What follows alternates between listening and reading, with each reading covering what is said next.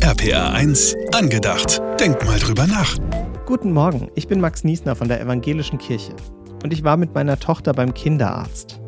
Das ist meistens ein echtes Drama. Meine Tochter hat sich genau gemerkt, dass sie dort oft gepiekst wird.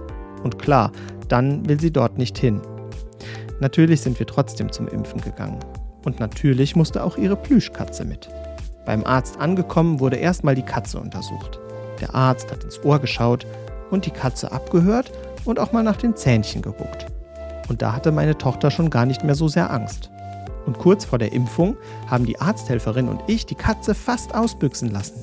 Meine Tochter war so darauf konzentriert, dass sie gar nicht gemerkt hat, wie die Ärztin sie geimpft hat. Das war echt super. Sie hat gar nicht geweint und vielleicht ist es beim nächsten Mal auch gar nicht mehr so schlimm. Ich glaube, dass es nicht nur die Ablenkung an sich war. Wenn ich mich auf das konzentriere, was ich gern mag, und auf die, die ich liebe, dann kommt mir so manches weniger schlimm vor. Dann kann ich mehr aushalten. Und ich glaube, das kann auch mir helfen.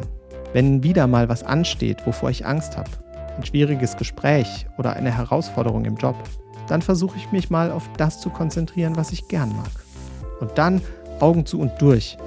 Und vielleicht ist es dann schneller geschafft als gedacht. RPA 1, angedacht. Für einen guten Tag, auch morgen wieder.